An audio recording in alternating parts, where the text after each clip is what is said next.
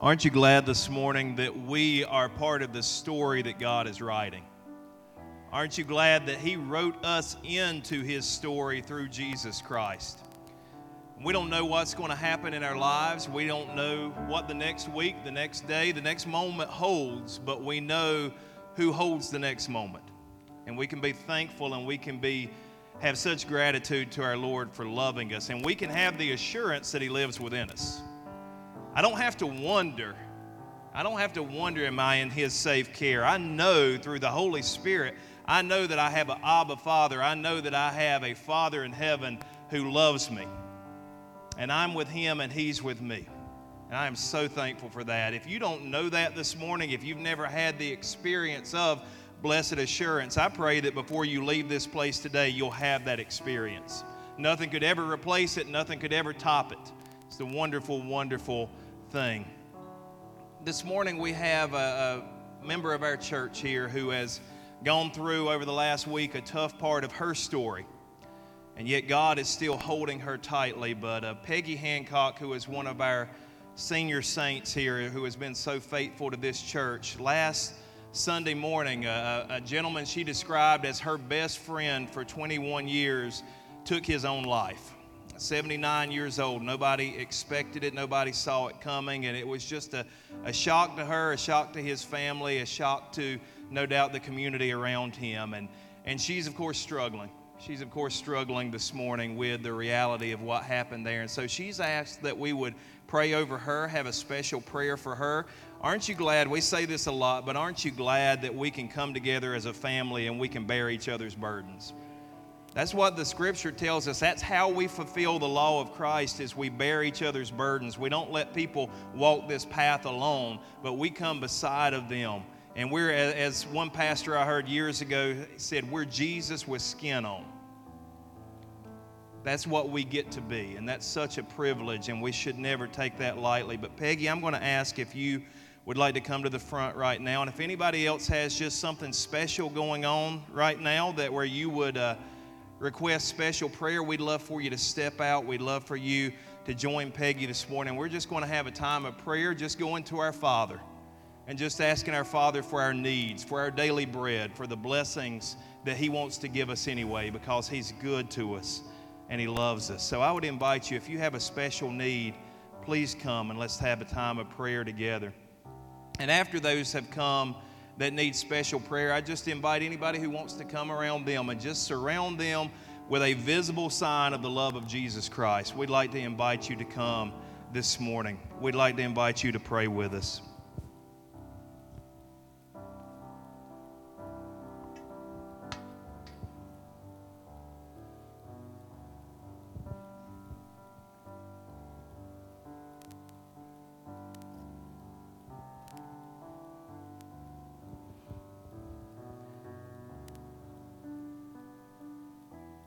Heavenly Father, you are great and you are greatly to be praised this morning. Father, I thank you for the praises. I thank you for the worship of this congregation this morning, God. I thank you, God. I pray that it blessed your heart. I pray that it honored you. I pray that it glorified you, God. I pray that the, the meager offering that we brought, God, and I'm so thankful for our worship team. I'm so thankful for our musicians and our singers, God. I'm so thankful for them and I'm so thankful for this congregation. But God, you are so perfect and you are so holy, and what we bring is so, so frail in and of itself. But God, I pray that it blessed your heart today. I pray that your children honored you, Father, in a way that you enjoyed. God, I thank you that even though you care, you are a God of this entire flock. You are God over all the sheep of this pasture and the, pa- the great pasture that you are putting together, God. You care about the individual. You care about the one that's hurting. You care about the one that has uh, gotten into the thicket of life and, and bad things have happened and they need anointing and they need healing. God, you care about that. And I thank you that Jesus, the Good Shepherd, cares about our souls. God, I come to you on behalf of Peggy this morning. Unexpected, unexpected news last week. on the Lord's day. She'd been here worshiping, she'd been here seeking you, and she went home to find out that one of her best friends had entered into eternity. And God, that's heavy.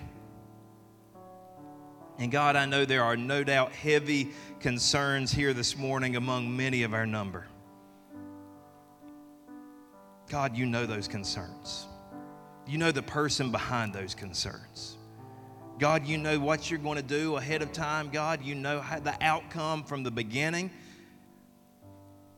God, you're all knowing. God, you're all powerful. God, you're all wise. And so, God, we trust you this morning. God, for Peggy, I pray that you would bring comfort in her time of grief. In the name of the Father and of the Son and of the Holy Spirit, God, I pray that you would minister to her and be the God of comfort that we know you are. And God, I pray that you would use the body of Christ, you would use the church to surround her with love today and in the coming days. Lord, we need you. Lord, we confess this morning that we need you. God, sometimes we get so puffed up and proud of ourselves, but God, we are weak and we need you. And so, God, I pray that you would minister to Peggy. I pray that you would minister to others who step forward for special prayer, God. Maybe it's a health concern.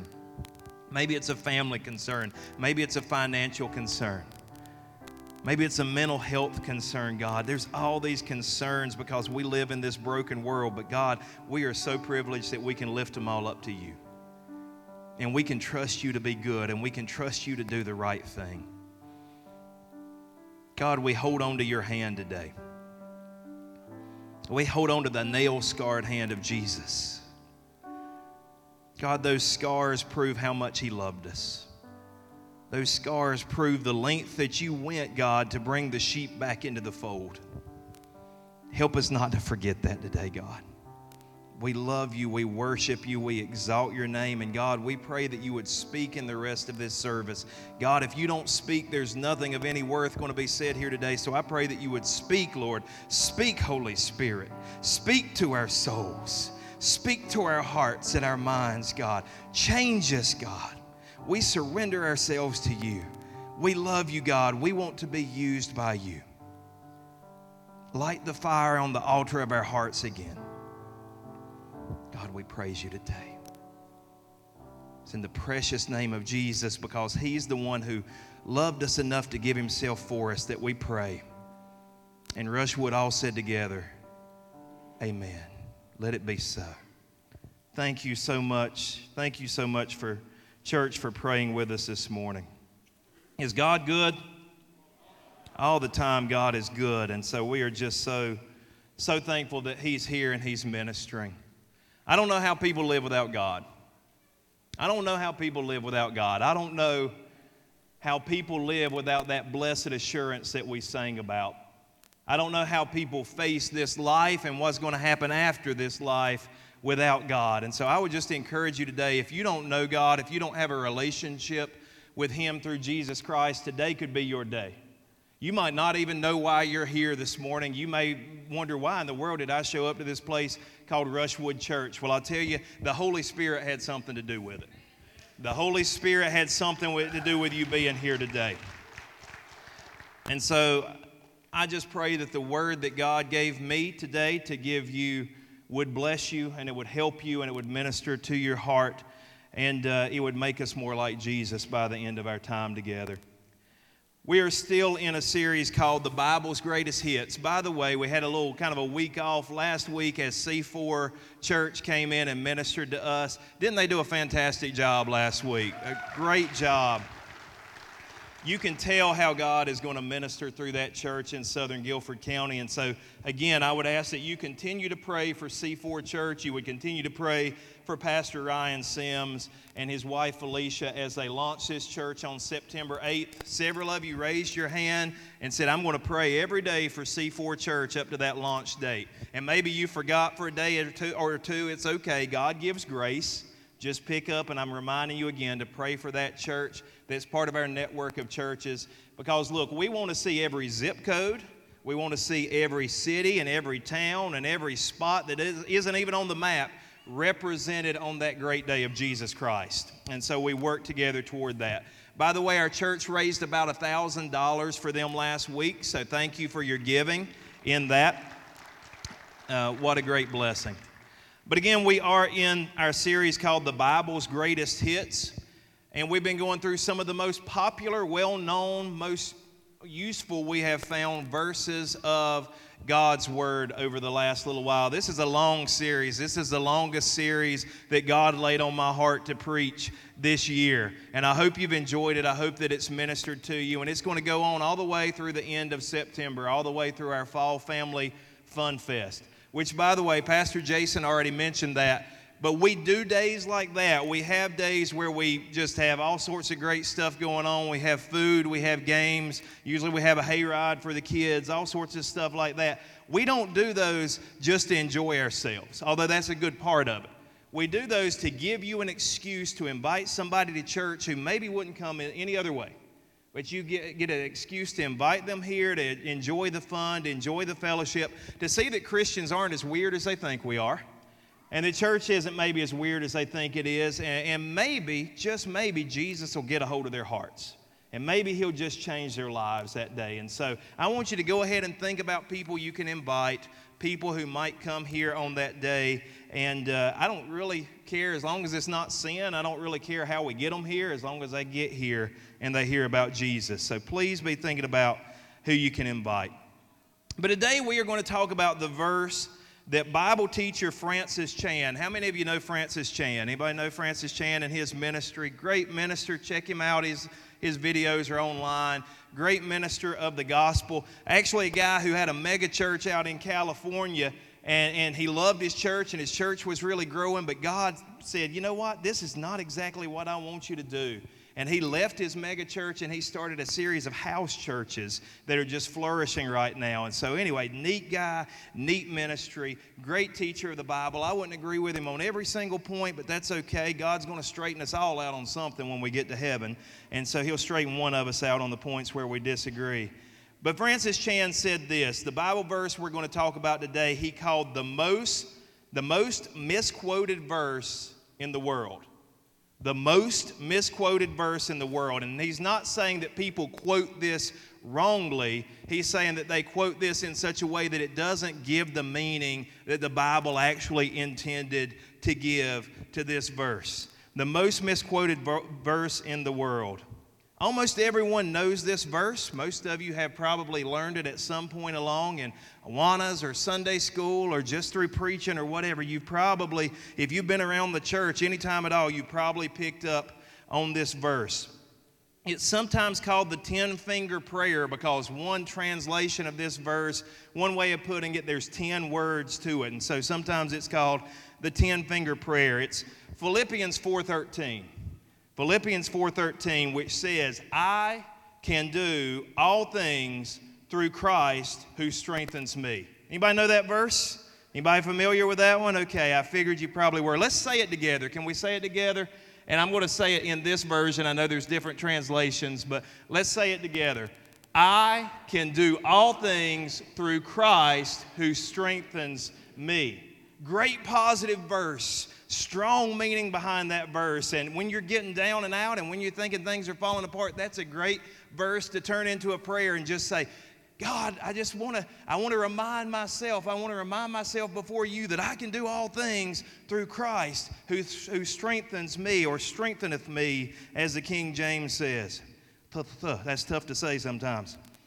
One of the favorite verses of Christians worldwide Definitely a favorite verse of Christian athletes worldwide. I want to give you five examples. We see this a lot of time in, sports. We've kind of almost turned it into the official verse of Christian athletes. So I want to give you five athletes this morning uh, who have used this verse in different situations. Let's see if we got the first one here. Evander Holyfield. Anybody remember Evander Holyfield? World heavyweight champion. Now he has a son, actually, who is playing for the Carolina Panthers, Elijah Holyfield. But anyway, if you remember, this guy had to fight Mike Tyson. If you remember back in the day, Mike Tyson was knocking everybody out. He, he, had, he had gone away and they had been in prison actually for a while, and then he had to come back, and he was just wiping people out. And then he ran into this dude named Evander Holyfield, and this verse if there had been internet the way it is now, this verse would have been trending everywhere because on his robe, Evander Holyfield had stitched Philippians 4:13, I can do all things through Christ who strengthens me. And he went on to beat Mike Tyson a couple of times, lost part of his ear in the process. I don't know if you remember that or not. But anyway, I can do all things through Christ who strengthens me. That was the verse that he relied on. Another guy you might remember. Tim Tebow. We've talked about Tim Tebow, one of the greatest Christian athletes of all time, a champion at the University of Florida. Florida. I think Florida beat Miami last night. I'm not sure in North Carolina if we really care too much about that, um, but it did happen. But anyway, on his eye black, Philippians 4:13, that was the first verse he used on his eye black. And a few weeks ago, we showed the story of how that changed into to John 3:16 and how God used that to basically touch the world uh, with that verse. But there's another athlete who drew strength from Philippians 4:13. Let me give you another one. Steph Curry, North Carolina guy. I think he was born in Ohio, but he's basically a North Carolina guy. And I don't know if you can see on his shoes the arrows pointing to where he used to write on his shoes. I don't know if he still does this. I can do all things, dot, dot, dot and actually Under Armour took that and they made it into bracelets and they made it into shoes and they made it into t-shirts. Now, unfortunately, it didn't finish the verse. It only said, I can do all things, which can be either a secular statement or if you continue the verse, can be a Christian statement. Um, but Steph Curry, before he was draining those three pointers, used to write that on his shoes.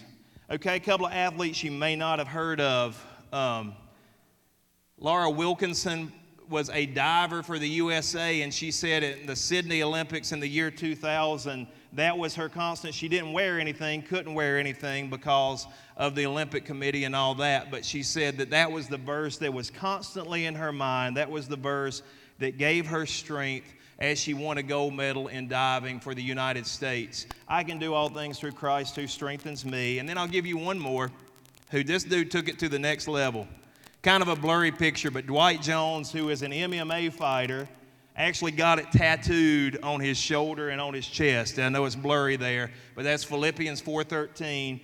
His version of it may have said, "I can do all things through Christ who strengthens me and helps me knock people out." I don't know if that was his translation of it or not.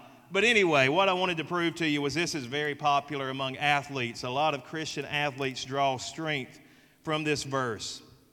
And look, this morning, I don't want to discount people who love that verse and use it that way. I'm not discounting the courage and the perseverance that this verse gives those Christian athletes as they're going through whatever they're doing, hopefully unto the Lord. But one of the problems we have in reading the Bible and one of the problems we have in memorizing verses is a lot of times we don't have it in context. A lot of times we take a verse and we don't know what surrounds it, we don't know the full story an old uh, theological Bible study type thing says a text without a context is a pretext.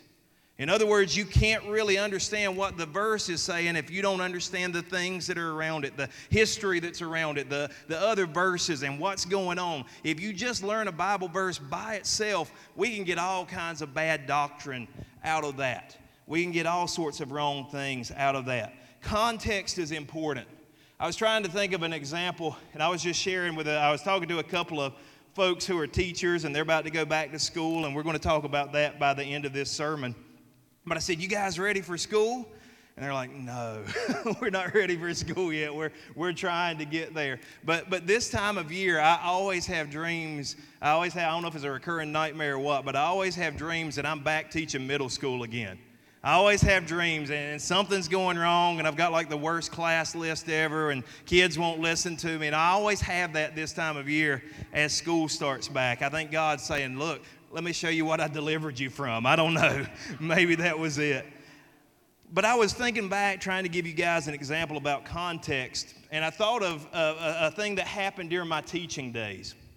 I had this student who moved in, and you always get students who move in during the middle of the semester or during the middle of the year or whatever. And so they're new and you kind of have to integrate them into everything. And I had this student who had moved down from up north. Now we're from the south, so I don't remember the state. Everything up north is up north. You know, that's just kind of how we, we see that. But she'd moved down from up north and she was a great kid. This kid plugged into my class. She was a great artist. She was super polite. I mean, she was just a super great kid.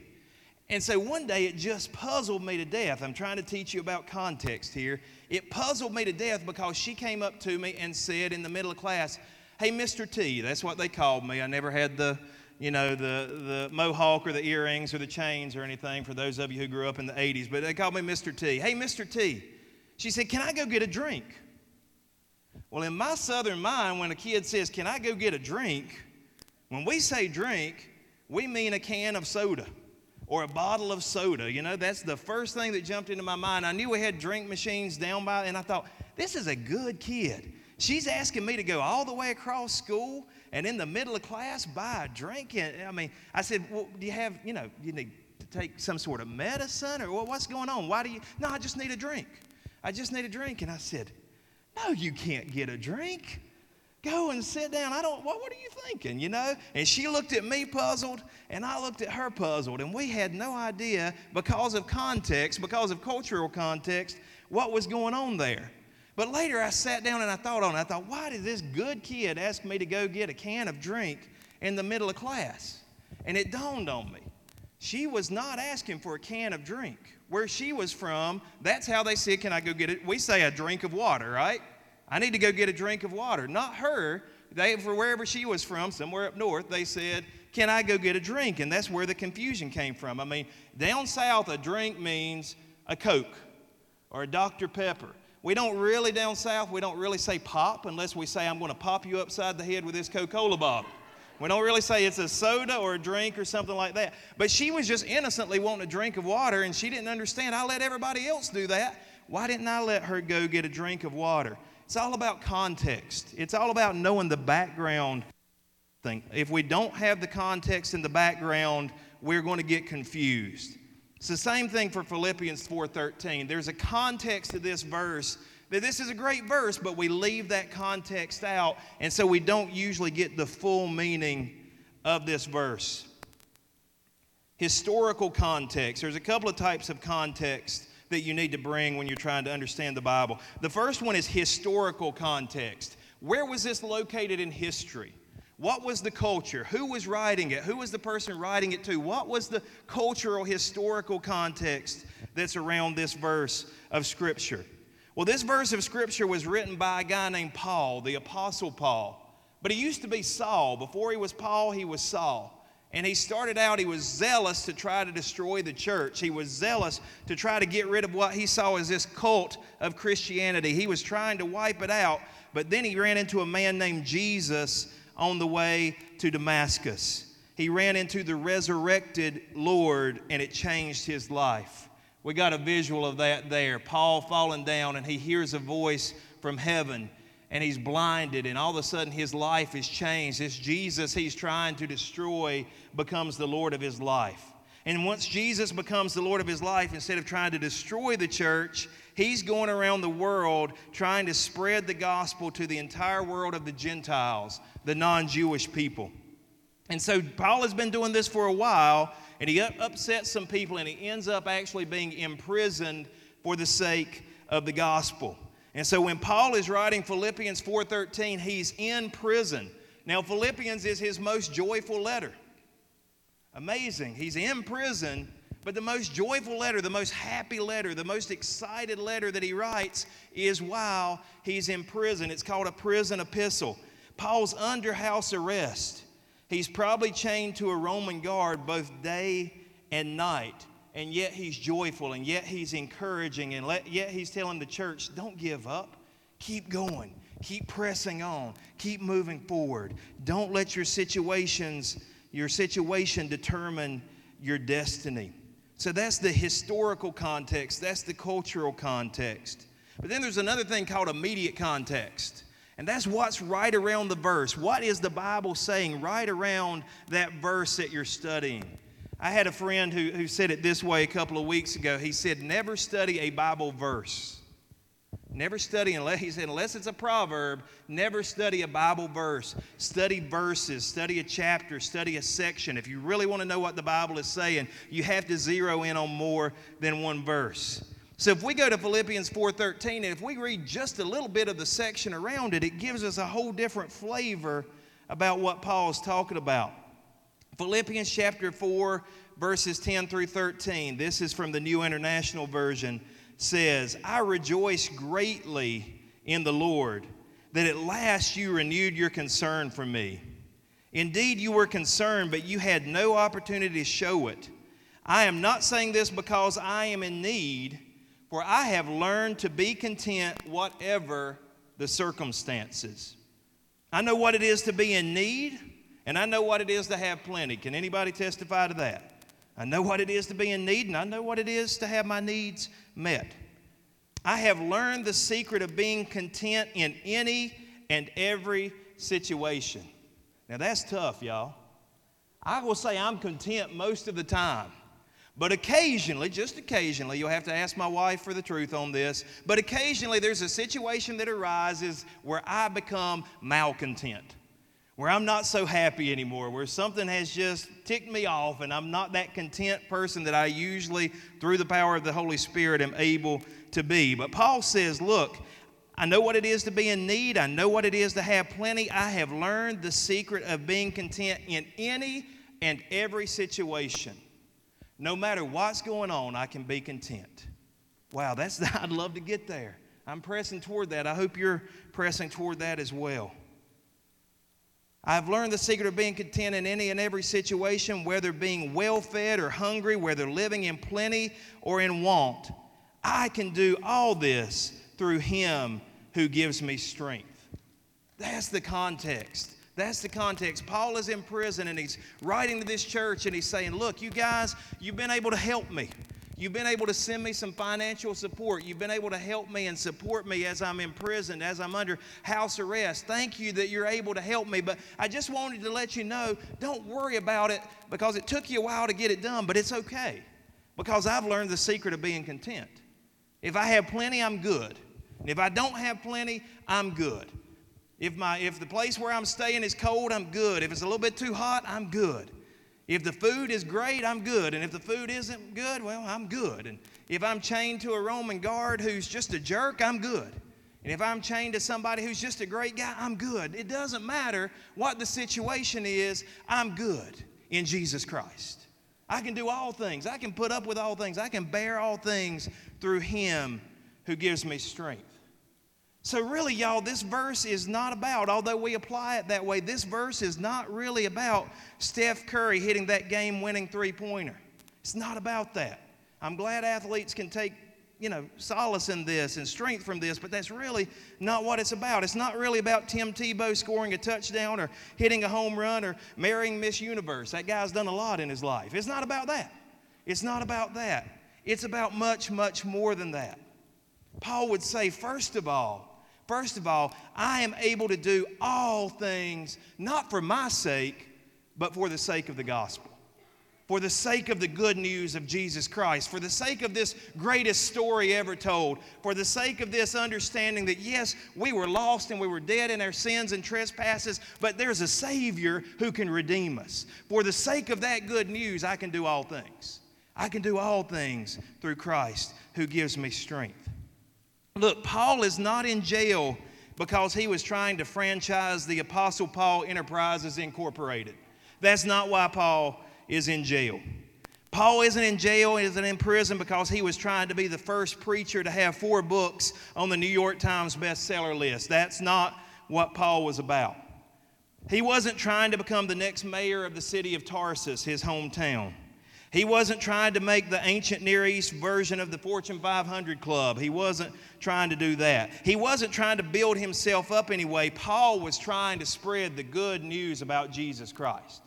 Paul was trying to let people know look, I'm a nobody, but there's a somebody who can save you. That's what Paul was doing. That's why he could do all things for the sake not of Paul, but the sake of the gospel. For the sake of the gospel. Paul would say in Galatians 2:20, I have been crucified.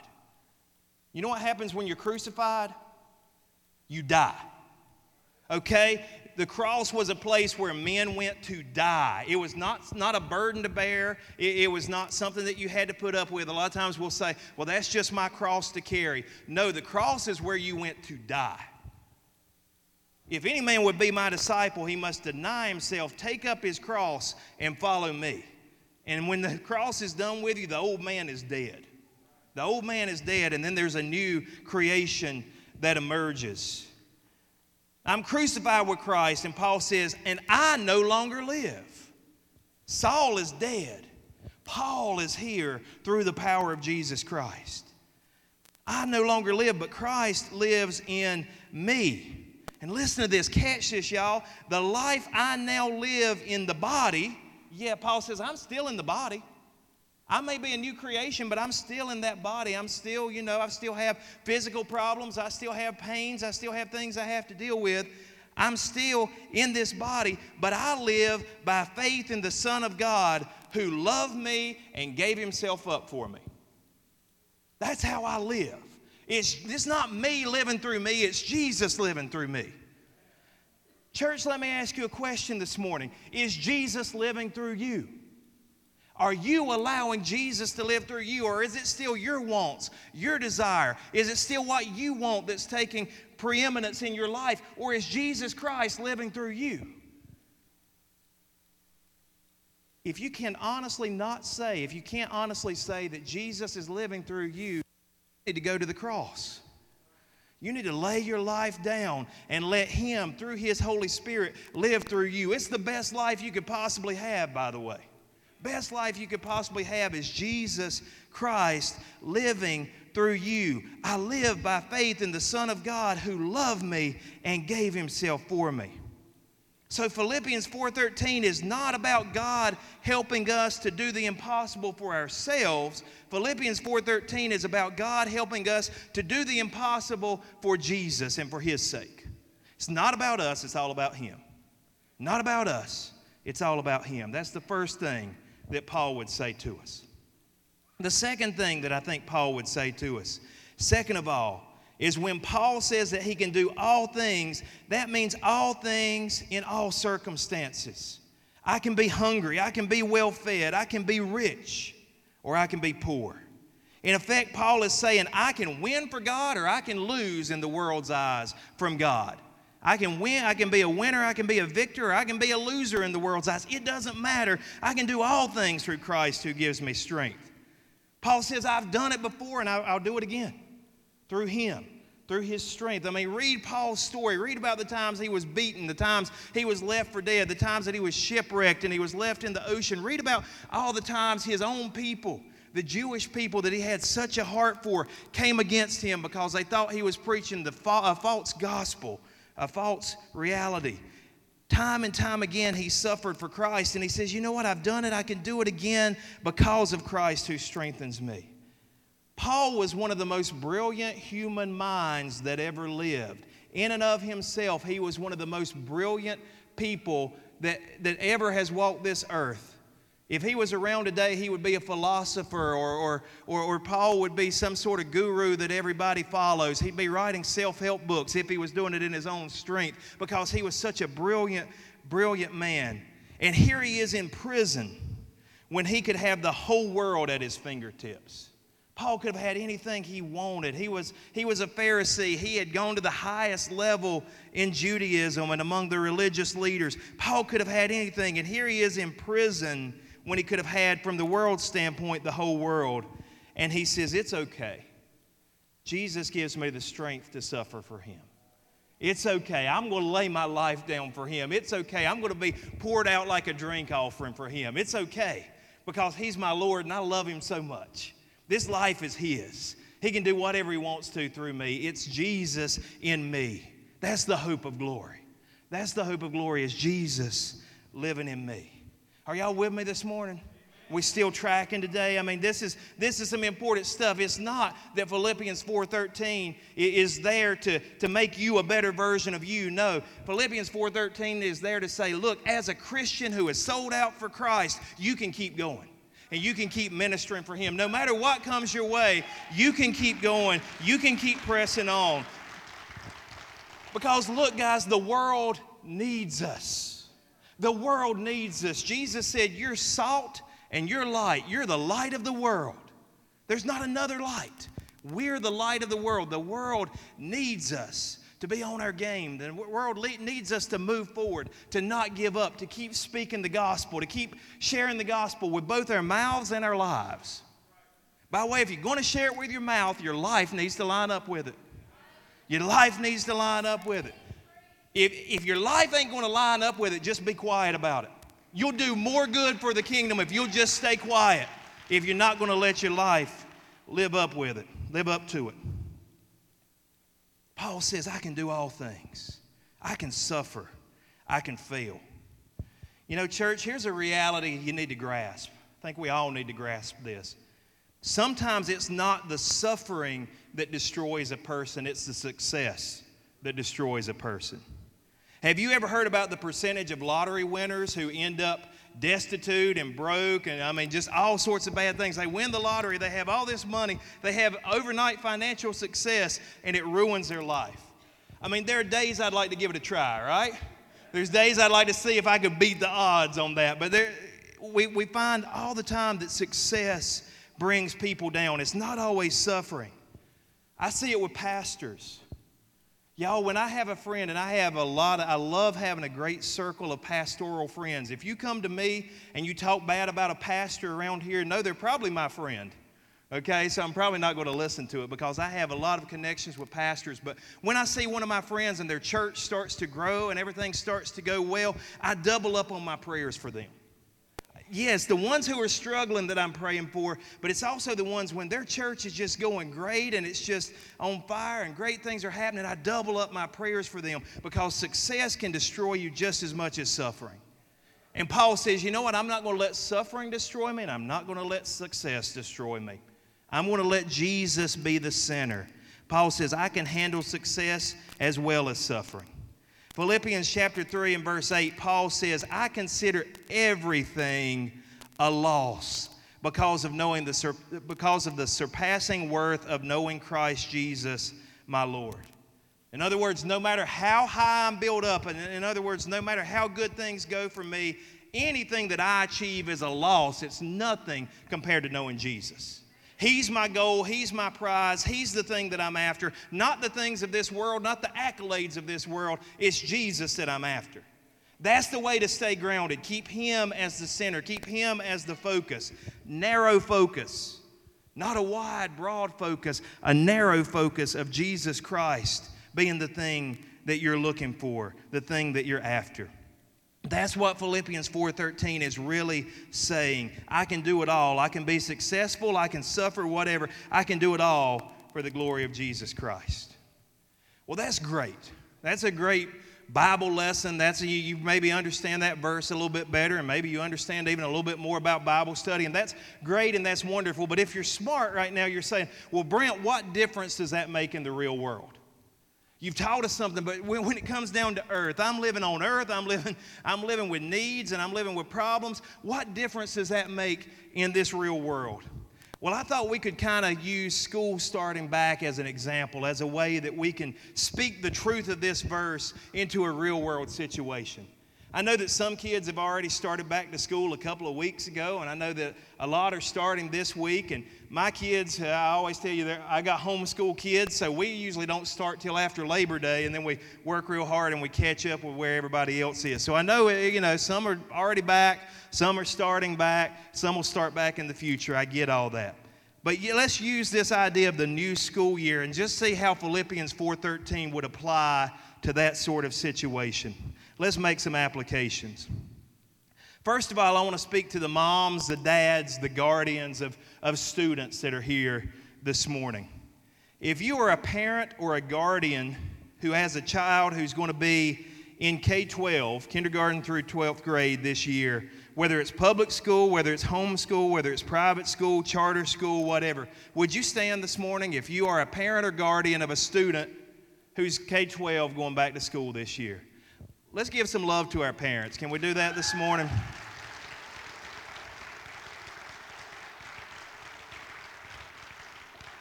I'm thankful for you. Stay standing, stay standing. Don't sit down yet. I'm thankful for you guys. it's a hard job, y'all. Parenting is a hard job, but it's not getting any easier in this world. It's a tough job. I'm thankful for y'all. I'm thankful that you're part of our church. I'm thankful that God is working through you. I'm thankful that you ha- believe it's important enough that you're here and that you have your families here. I'm thankful, so thankful for you guys. But I think applying Philippians 4:13 in context, some things that I think you need to hear before school starts back or as school starts back. Parents, you can make it all work this year. You can get it all done. You can make it all work. Parents, you can oversee your child's educational experience in a godly way because that's what God wants from education. It's not about just getting a job, it's not about just making money, it's not about eventually providing a living. That's part of it. But another part of it is we want to raise up godly kids. We want to raise up godly students. In fact, I would rather my kids be good at the godly part than the other part if I had to choose. If I had to choose. Parents, you can. You can protect them from negative influences on their minds. No matter what that form looks like, no matter how, they, if that's peers or if that's teachers, God forbid, but if it's, if it's that or if it's, if it's whatever, if it's media, whatever, you can do it. You can protect your kids. You need to protect your kids, but I'm here to tell you you can do all things through Christ who gives you strength, and you can protect your kids for the sake of the gospel. Parents, you can balance schoolwork and homework and classes and extracurriculars, and you can still make sure your child gets to church on Sunday mornings and Wednesday nights. Amen?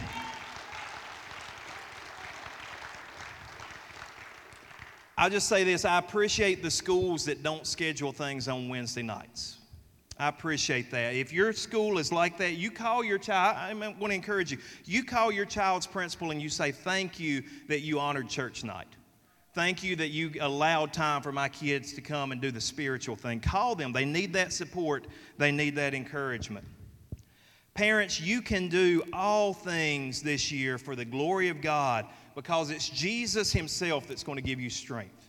You can make it, this can be the best school year your family has ever had. It really can. Not because of how great you are, but because of how great the Savior living in you is. If you'll just get yourself out of the way and let Him live through you. And it's all for the glory of God, it's all for the glory of His kingdom. Church, again, let's show some appreciation to our parents. I hope, I hope that encourages you. And parents, now you can be seated. Thank you. Thank you so much for playing along. I know that we are, we are blessed, and I joke about teaching. It might not have been the best fit for me, but I know for some people it's a calling. It's a calling. God put a calling on their life to work in a school system, and I am so thankful for those people who have that calling on their lives. And so, teachers, administrators, support staff, if you work at a school, would you stand? Would you stand now? If you're a teacher, an administrator, support staff, let's give it up for these folks. Amazing. Amazing.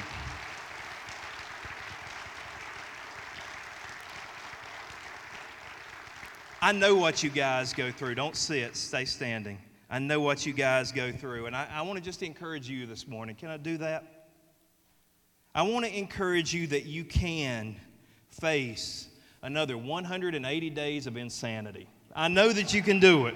I promise that you can do it. I used to have on my board, like from day one, 1 over 180. I was counting those things down, man. School workers, you can deal with kids whose favorite phrase is, I don't know, and whose second favorite phrase is, I don't care. I promise you, you can do it again. You can deal with them one more time, one more go round. You can put up with parents who expect you to work miracles in a few hours every day that they have not been able to work in their children's born days. You can do it. Administrators, you can deal with teachers who are used up or burned out or unsure if they're in the right profession. You can do it. You can be the leader that they need. Teachers, you can press on despite being underpaid underappreciated, and oftentimes disrespected. But thank you. We want to give you respect for what you do. We are so, so thankful for you and the work that God does through you. Support staff. You can do your duty to make the school a better place, even if people there sometimes take you for granted and take for granted the great job you do. You can make it happen and you can serve the Lord through your job at the school. All of you, you can all do amazing things despite all the challenges because God, I believe this, God has placed you in a unique position for this time and this season to bless those around you and to bring glory and honor to His name. And look, I know you can't always say it, but you can live it. You may not always be able to say it, you may not always be able to speak it, but you can live it before them, and they know, can know the love of God through you. And we believe that you can do that. Can we honor our school workers? Can we honor those who work in our schools? You may be seated. I have former students who still occasionally send me messages and will say that I made a positive impact on their lives. And I don't know, that's all of God. That's all of God that that happened, but um, you guys are doing great stuff. Finally, our K through 12 students. If you're kindergarten, I know we got a lot of students who are over there in Rushwood Kids this morning. But finally, our K through 12 students. If you're in kindergarten through 12th grade, would you please stand today if you are a K 12 student? Aren't we so thankful for our students? Aren't we so thankful for.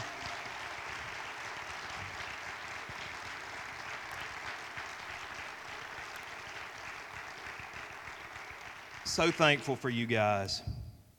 Students, I know some things about you. I know some of you love school, and some of you hate school. I know that, and that's okay. For some of you, I know the school part comes easy and the social part comes tougher.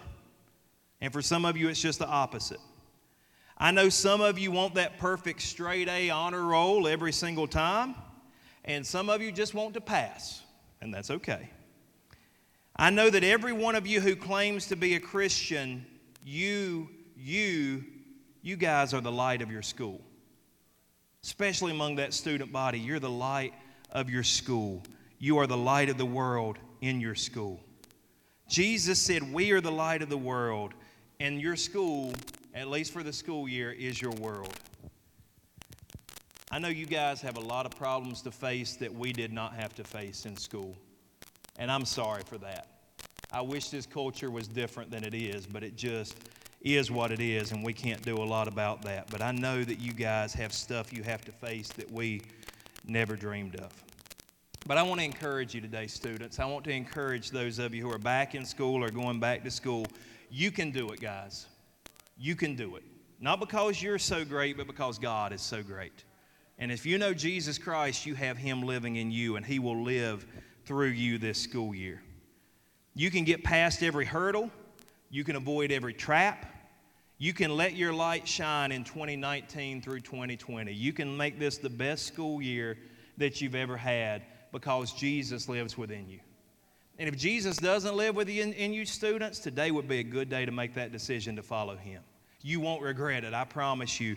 I've, I decided to follow Jesus at eight years old, and I have never regretted it one single time. But if you live for Christ, Christ will give you strength. I just want to encourage you shine this year. Be a bright light in your school. Shine for Him. Get your heart right going in and shine for Him all year. And there may be somebody that you know, somebody in your circle of influence, somebody who eats lunch with you, somebody who's in third block with you, whatever, somebody who is in school with you. They might come to know Jesus because of you. They might come to know Jesus because of you. Let's honor our students this year. And students, you may be seated. See, Philippians 4:13 is not about how great we are. It's about how great we can be through Jesus. This year can be a great school year for those of you who are going back and look, you say, I'm not a parent, or my, my kids are grown and I don't have anybody in the schools. Hey, they still need your prayers. They still need your prayers. They still need you to minister to them and pray for them. Let's pray protection for our schools. Remember tonight at 5:30, we're going out and we're praying at different schools. Donnelly Laughlin is the closest one to us geographically, so that's where we're going to be. And uh, those of us who want to gather there, if you don't have another school to go to, come to Donnelly Laughlin. I'll be out there leading that prayer time. But we want you not only tonight to pray over your schools at 5:30. We want you to pray over our schools, our students, our administrators, our teachers. Be in prayer. Don't just start. We do great at the first of the year praying for everything and then we kind of forget and let it go away. Let's not let that happen this year. Let's pray for our school system. I want to leave you with one thought. I want, this has been on my mind all week, and I'm not sure if it 100% goes with this sermon, but that's okay. God's put it on my heart, so I want to share it with you. I think there's some of you, and I, I, you, you could say this is a word from the Lord. I really, I really believe it is. I think there's some of you that God is calling for you to go ahead and let go of this world and grab onto the hand of the Savior. And I'm not saying that you're not saved. That's not what I'm saying. Maybe you're saved, maybe you have a relationship with Jesus, or maybe you don't. But I think there's some people that, that God is saying to right now, why don't you go ahead and go all in with me? Why don't you, you, you know, it seems like in church anymore, we, we feel like we have to have another Bible study, or we have to have another program, or we have to have another group, or we have to have a different kind of sermon, or, or the worship team singing a different kind of song. And all those things are great and fine, and we try to offer a variety of things here. But a lot of us already know what's right. God's calling us to do it, God's calling us to live up to it. And so I just want to encourage you if you know what's right, do what's right. If you know what God has said, don't let Satan trick you. Satan, the first thing he said to Adam and Eve, one of the first things he said was, Has God really said? Don't let Satan make you doubt. You know what the truth is. Live in the truth. Don't make excuses. Don't rationalize it away. You know what the truth of God is. Move forward in that. Walk in that. And some of you need to just go all in with God. It's time. I mean, how many years do you have to walk with Him before you just go all in with Him? And just say, I'm surrendering everything. We used to sing that song, I surrender all. Some of you need to just surrender all and give your all to Him. Let go and let God. Get a hold of Him, walk with Him, and let Him do amazing things in your life. He's wanting to use you. If we just had five, ten more people just get sold out in this church, it would be amazing what God would do through you. Sell out to Him, surrender your all to Him. We're going to have one of our Rushwood youth come, and she's going to be a guest singer. Avery Combs, man, she does, is going to do a great job here. I heard her practicing this morning, and she's going to help lead uh, our last song here this morning. But this is a song, but it's also a time where you can come up, and if you need to surrender your all to God, if you need to just let go and just say, Jesus, I'm following after you. I don't care. I'm letting go of this world, and I'm going to dive in after you, and let's just see what happens. I'm going to jump off that diving board and I'm just going to go down into the pool and let's just see what happens. If that's you today, if it's your time to surrender all, come and do that. Come and kneel here, come and stand here, sit on the front pew, whatever you need to do. Stand up where you are. I, I don't, I don't care what that looks like, but some of you, I just believe some of us need to just surrender everything to Jesus. Time is short. Let's be totally committed to Him. I'm going to ask you to stand this morning as we sing this last song. The altar is open, the front pews are open. Whatever you need to do, follow the leading of the Holy Spirit.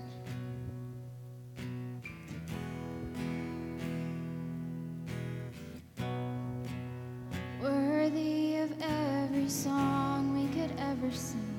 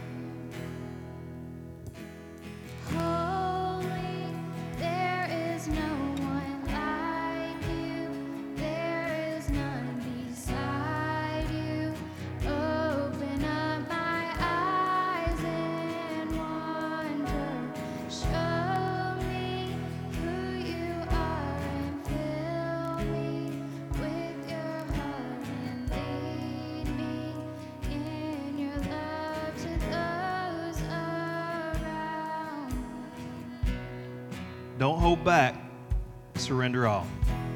Won't you come? Jesus, the name above every other name. Jesus, the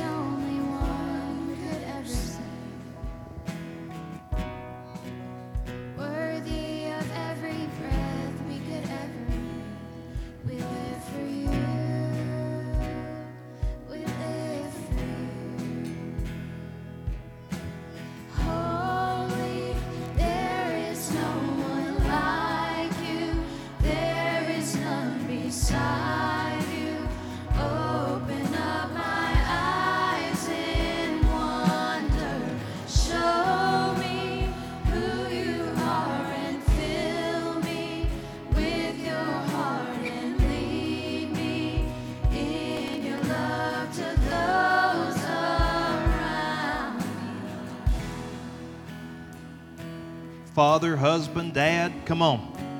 It's your time.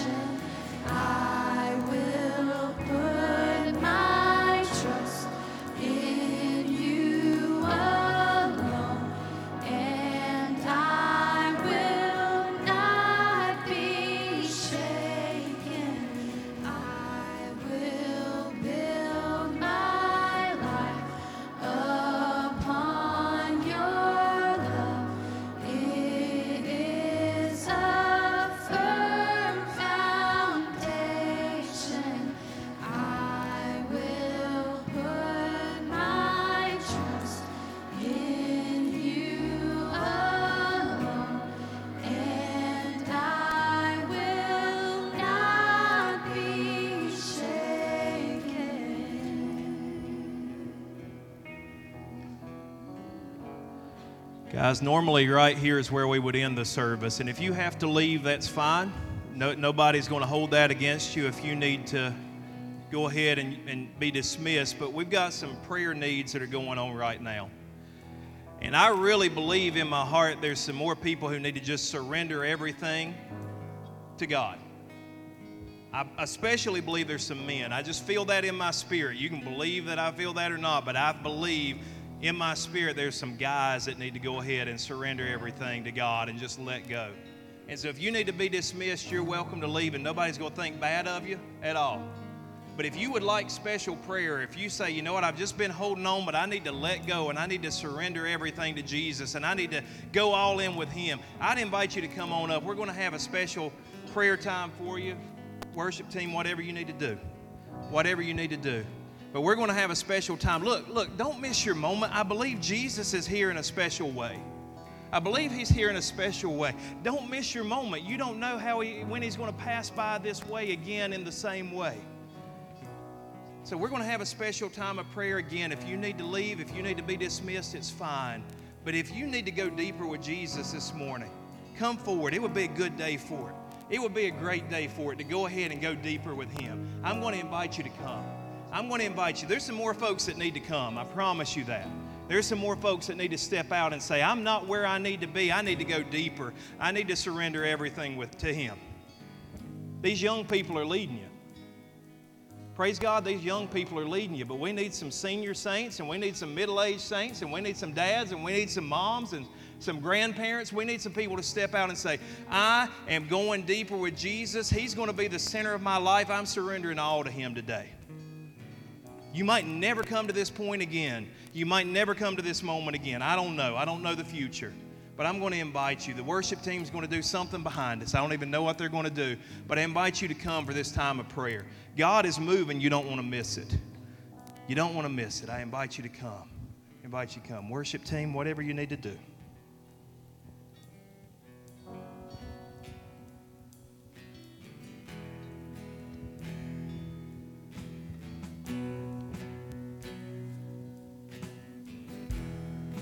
I can't stay where I am when Jesus wants to take me further. I can't stay where I am. I need to step out. I need to move with Him. I need to go where He's going. I need to deny myself. I need to take up my cross.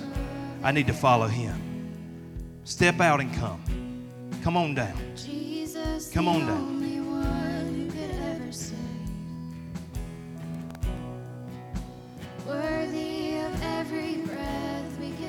Somebody might think something about me. Who cares?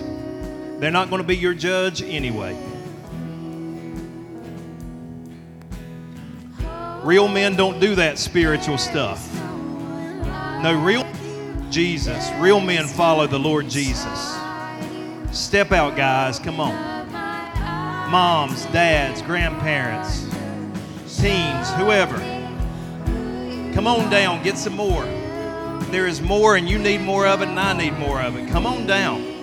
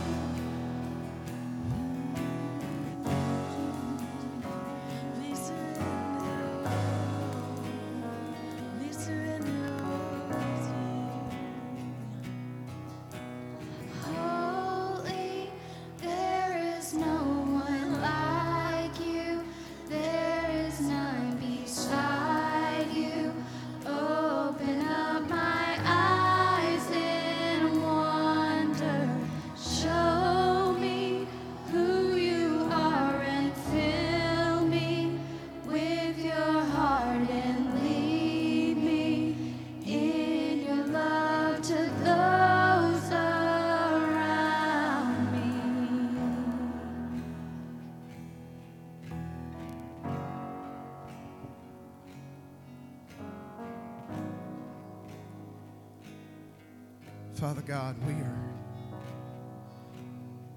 amazed by your presence.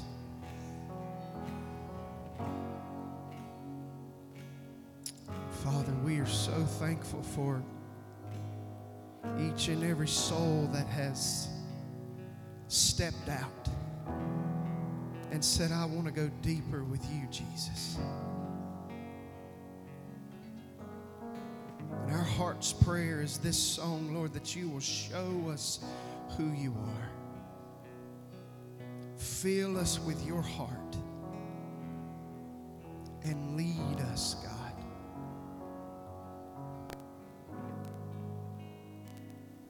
Father, I pray for each and every person that has made a commitment here today, God. Lord, when they leave this place and they're faced with every opposition in the world that comes their way, God, I pray that they'll be reminded of your presence that they felt here today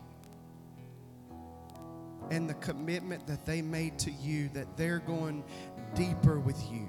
And as Brent has so preached it to everybody in this place, we can do it. They can do it, Father. Satan's going to tell them they can't, but God, they can do it. Thank you, Jesus, that through Christ all things are possible, God, and we will not be shaken by the enemy. Father, I believe they can do it. Father, I pray that you would affirm that in their hearts, God. God, as the words have said, show me who you are. Show them who you are. Fill them with your heart. And God, may they surrender all to your leadership. Father, we thank you for your presence. We thank you, God, that you are so good to us. When we're so unworthy, but God, you are still good. In a world full of darkness, in a world full of hate, you're still God. And you're still good. We love you, Lord. We thank you, Father. God, we ask, Lord, that you go with us now as we depart from this place, God, fill us with your love. We thank you for all you do in Jesus' name. Amen.